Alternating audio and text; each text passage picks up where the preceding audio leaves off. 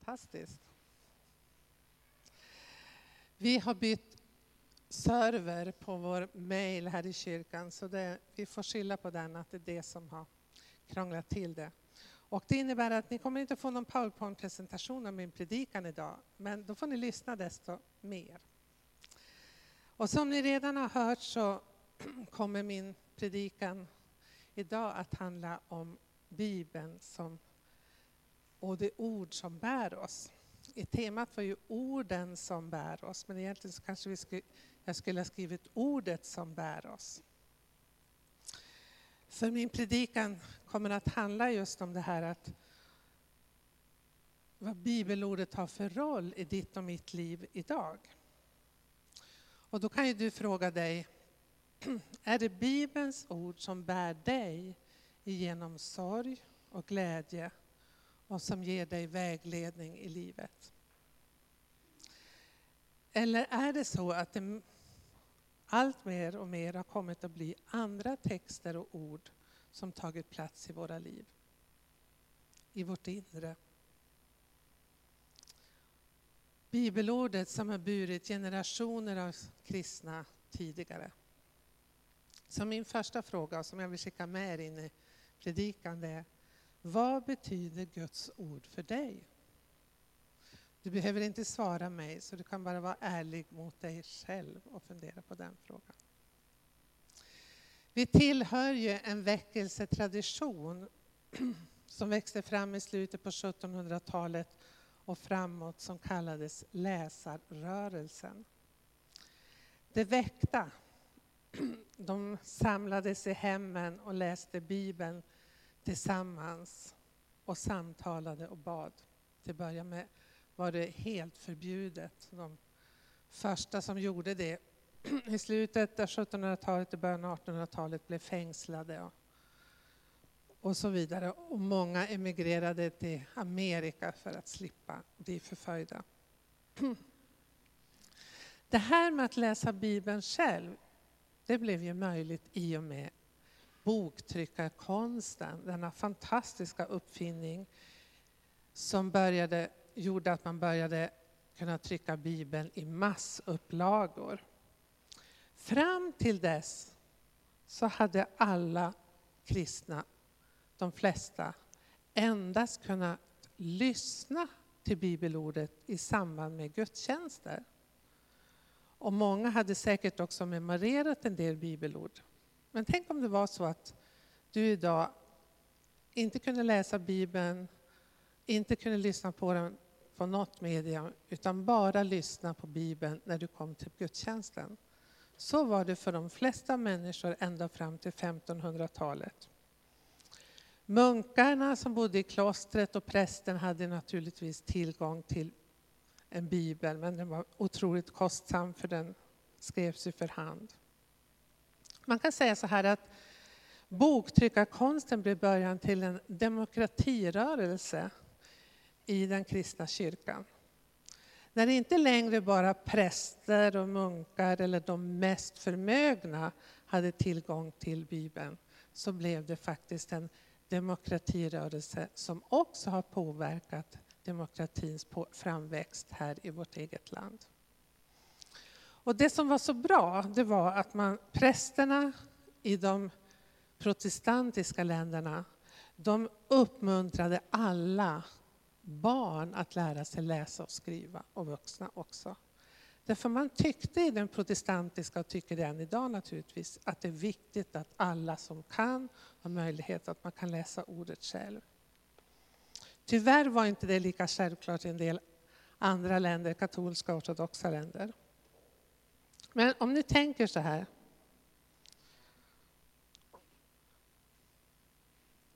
Det var inte länge sedan, vi får bara gå tillbaka ungefär hundra år i tiden, så fanns det i de flesta hem endast en bibel och en psalmbok.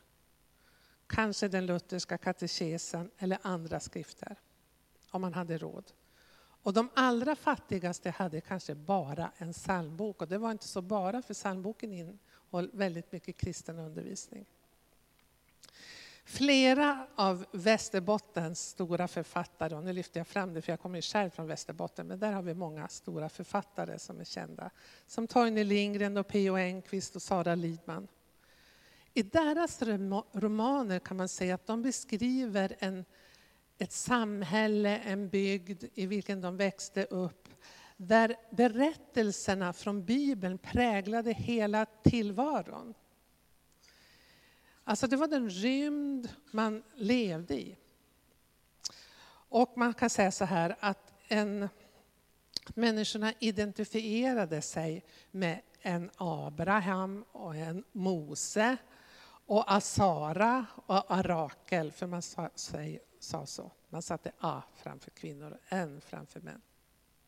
Och de här människorna i Bibeln var lika verkliga som människorna som de umgicks med som fanns i byn och deras släktingar. När de drabbades av sorg, svårigheter, lidande eller någonting roligt i livet så speglade man sitt liv i Bibelns ord och Bibelns berättelser och naturligtvis främst i Jesus Kristus och hans lärjungar.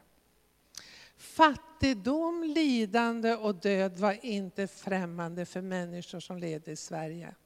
Fram, ända fram till kanske i mitten av 1900-talet. Och det var inte främmande för Bibelns författare heller, som vi läser om. Sen kom ju dagstidningar.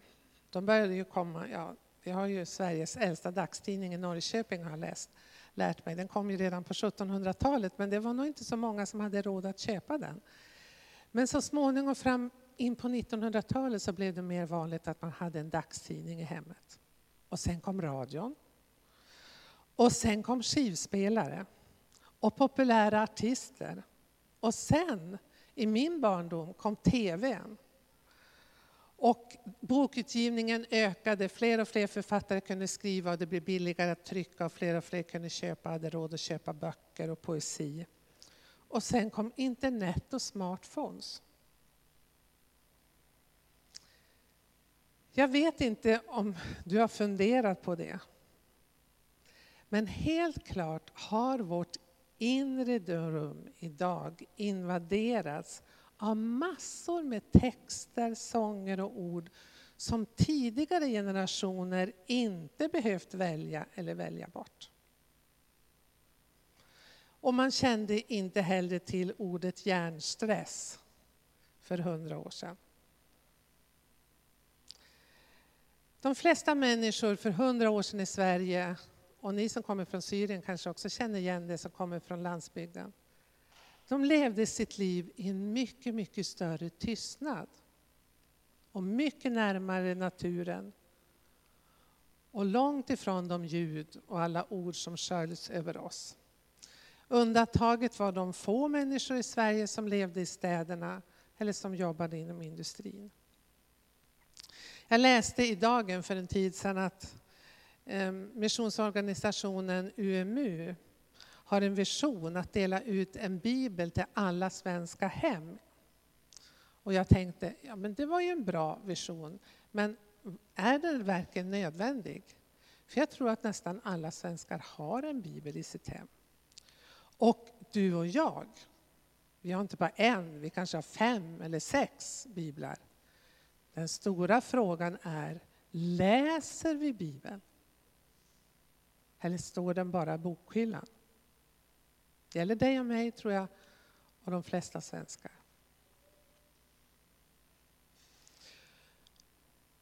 Varför jag kom att tänka på det här, det var någon gång jag tittade på TV, jag tror jag såg någon konsert med Lalle eller om det var um, Håkan Hellström. Jag tittar inte så mycket på dem, men, men det, det händer. Och så inser man att hela publiken kan alla sånger och sjunger med alla ord.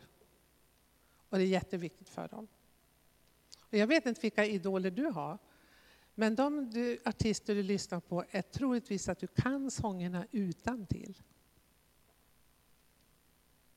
Men hur många salmer från vår psalmbok kan du utan till? Ja, du kanske kan e, ett antal lovsånger som vi sjunger, det hoppas jag. Jag kanske ersätter, och det är inte dumt. Men vad gör det med oss som människor, som kristna, när vårt inre landskap fylls med ord som inte är Bibelns ord, det behöver inte vara dåliga ord, men de fylls med det, istället för bibelordet. Och då är frågan, vilka ord och texter är det som bär dig genom sorg och glädje och som vägleder dig? I psalm 119 som vi hörde läsas ifrån i början så står orden, ditt ord är en lykta för min fot och ett ljus på min stig. Flera av oss har memorerat den versen. Ditt ord är en lykta för min fot och en ljus på min stig. Alltså den talar om att ordet vägleder oss. Men psalm 119 är den längsta psalmen i Saltaren. Och den handlar om en sak. Den handlar om att älska, följa, läsa, memorera Guds ord. Därför det är det allra viktigaste. Att studera Guds ord var för en from jude för 3000 år sedan en kärlekshandling. Det var inte en plikt, det var en kärlekshandling. Och på Jesu tid, liksom idag, så finns det många judar som ägnar hela dagarna åt ingenting annat, förutom att äta, än att studera Gamla testamentet och rabbiners uttolkning av den och så samtalar man om det. Tänk er det. Hela dagarna, år ut, år in, hela livet. Därför att de anser att det är så viktigt. Och det är det som återspeglas i psalm 119 som jag skulle vilja uppmuntra dig att läsa igenom när du kommer hem. I den judiska trosbekännelse som vi kan läsa om i femte Mosebok, det sjätte kapitlet och vers 4 och 5, där står det så här. Hör Israel, Herren vår Gud, Herren är en. Du ska älska Herren din Gud av hela ditt hjärta, med hela din själ och med all din kraft. Det här är den judiska trosbekännelsen. Och det ber varje from jude idag, liksom man gjorde på Jesu tid, liksom man gjorde för 3-4 tusen år sedan. Man börjar dagen med att påminna sig om att jag vill älska Gud av hela mitt hjärta, av hela min själ, med hela min kraft.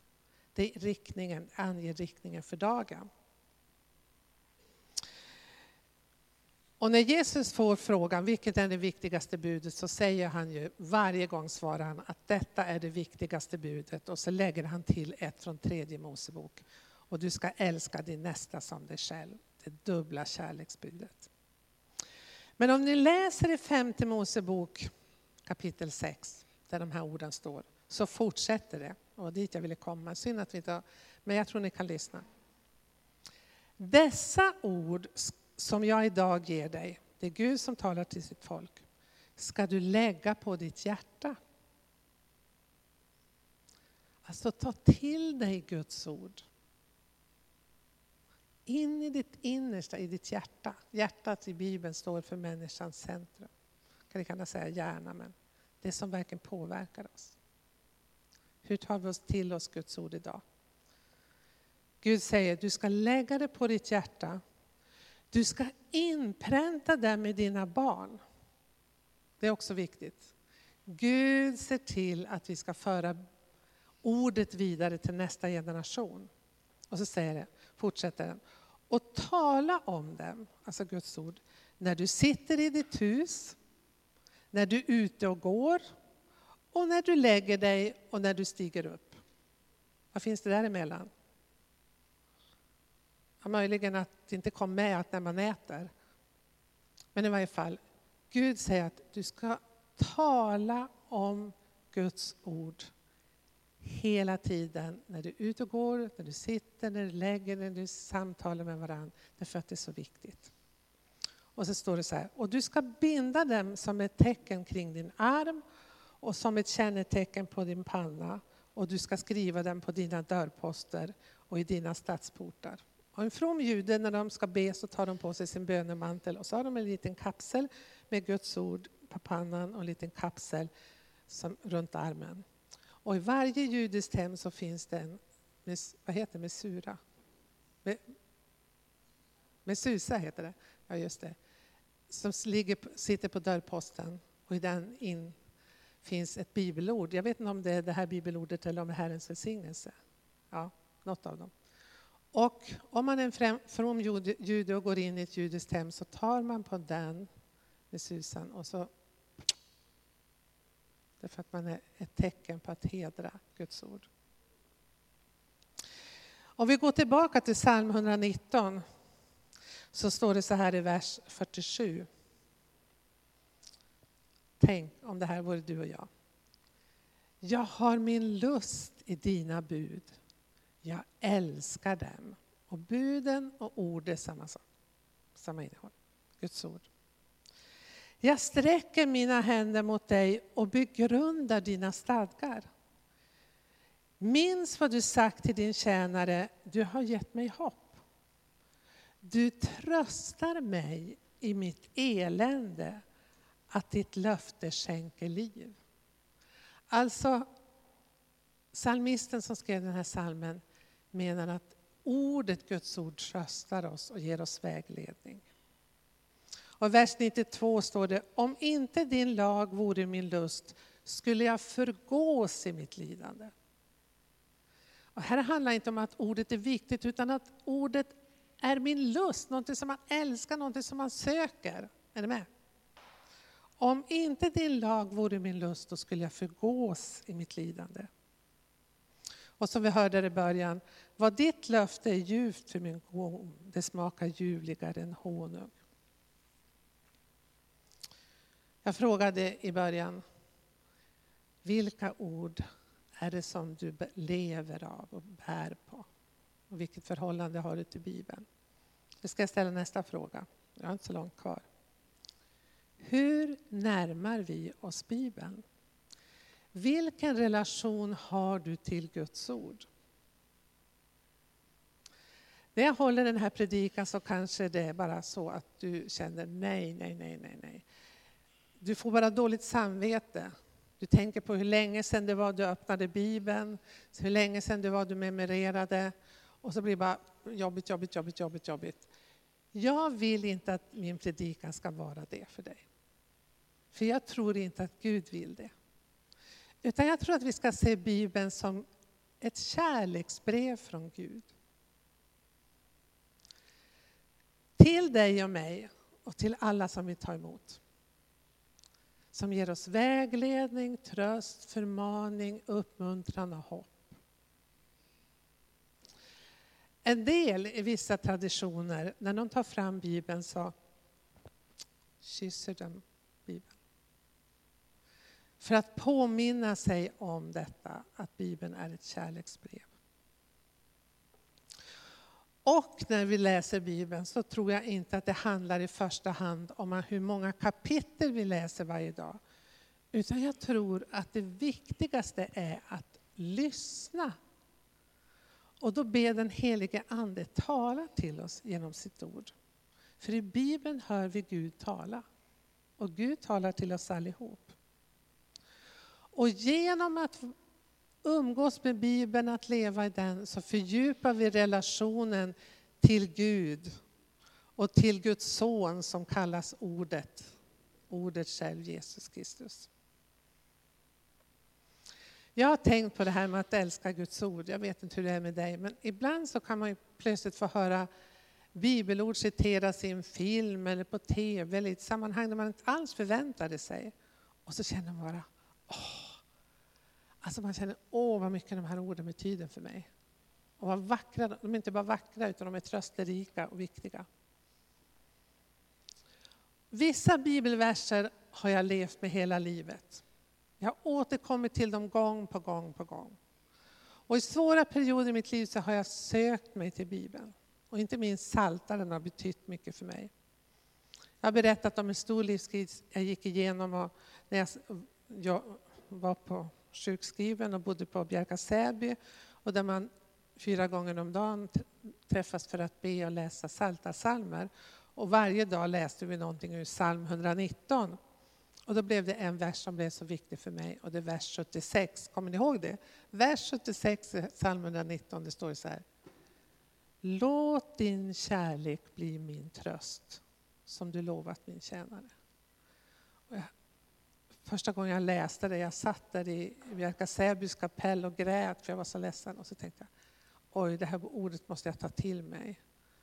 Och jag har memorerat det och levt på det och tänkt på det.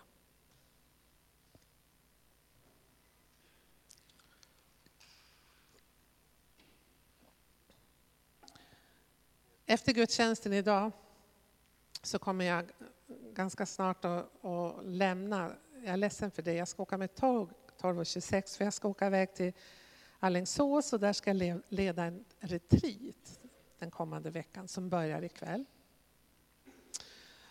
Och då kommer vi tre retreatledare och träffar fyra personer. Jag kommer att träffa fyra personer. Och då kommer de att få ett bibelord första kvällen. Så säger jag, nu vill vi att du ber och låter den helige Ande tala till dig genom bibelordet. När du är ute och går eller när du sitter på ditt rum eller och så. Och så möts vi en viss tid nästa dag. Och så ställer jag frågan. Jag kommer nog troligtvis att ge samma bibelord till alla fyra jag träffar. Och då vet jag av erfarenhet att när de kommer tillbaka kommer de ha fyra olika berättelser. Därför att Gud talar till oss personligt genom sitt ord. De kommer att bli påminna om olika saker. Och så nystar vi det i samtalet och så får de ett nytt bibelord utifrån där de befinner sig och det, där vi upplever att Gud vill arbeta med dem under den här veckan. De pratar inte med varandra. De bara ber de gemensamma sammankomsterna på nattvarden och möter då, fyra personer kommer att möta bara mig och prata en hel vecka, kanske synd om dem. Från söndag kväll till fredag morgon. Men Gud talar. Aldrig blir det så tydligt för mig som när jag är på retriter. För då läser de som är där i stort sett, vi säger, det är Bibeln ni ska läsa, inte en massa andra böcker. Ofta läser de en del annan litteratur ändå, men, men säger, det är Bibeln du ska läsa. Och så ska du lyssna, lyssna, lyssna vad Gud vill säga.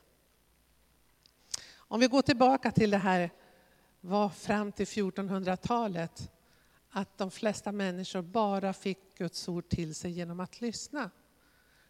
Så var det kanske inte så, så tokigt, för så var det ju på Gamla Testamentets tid också. Man lyssnade.